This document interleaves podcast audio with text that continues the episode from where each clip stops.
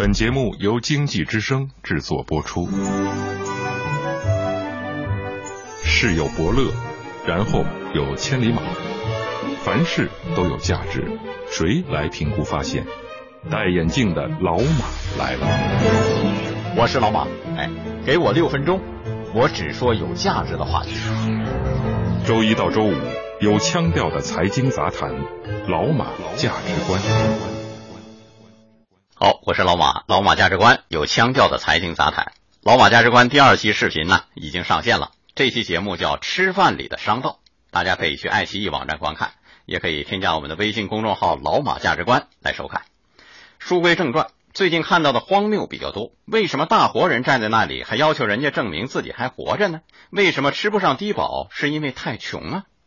今天我想从制度经济学的角度去发现很多荒谬背后的合理解释，合理解释背后的荒谬。福建华安县一位老人最近到电信局办业务，被要求提供健在证明。派出所为老人开具证明后，斥责电信局：活生生的人在你们面前，还要派出所开具健在证明，有必要吗？是的，有必要吗？问得好啊！这种来自体制内的监督和批评，问出了满堂彩。报道说，这是近来各地派出所的第五份良心证明，分别指向电信局、民政局、公证处、监狱、开发商。可见，到处要开这种荒谬的证明，派出所也烦不胜烦呐。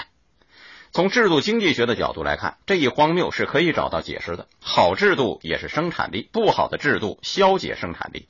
好制度一加一。大于二，不好的制度一加一小于零，全消耗掉了。你看看吧，为了一个荒谬的证明，消耗了多少人力、物力、精力啊！最可笑的是，还造就了一批兢兢业业的荒谬制度执行者。各位，请不要忘记，相关部门和单位是按规定办事，照章办理。那某种角度来说，他们是制度执行的模范，宁可烦死一千，也不能让一人钻空子。更有甚者，病人非常危急，要做手术。可是住院费交不起，对不起，没法给病人做手术。明天能交上，好，那就等明天你交费之后再做手术。这是我亲眼见到的场景。医生按医院流程办事，非常坦然。可是我问你一句，是否有所谓制度在后面背书，你就可以获得道义上的豁免呢？周一到周五有腔调的财经杂谈，老马价值观。好，欢迎继续收听老马价值观。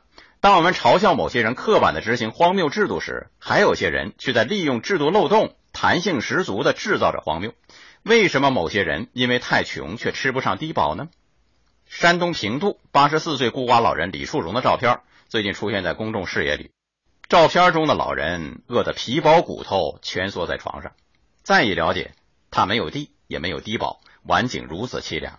为什么没有低保呢？当地知情人士透露，老人因与村干部有矛盾，低保常年没办下来。媒体爆料，这种穷的吃不起低保的怪现状并非偶然。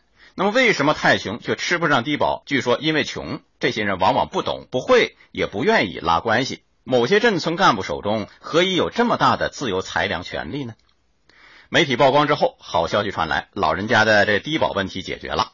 低保常年办不下来，和低保问题超音速被解决，都看出了制度的弹性之大。制度弹性之大和制度漏洞之大成正比，相应的利益分配的不公或者资源的配置不合理，也就是必然结果了。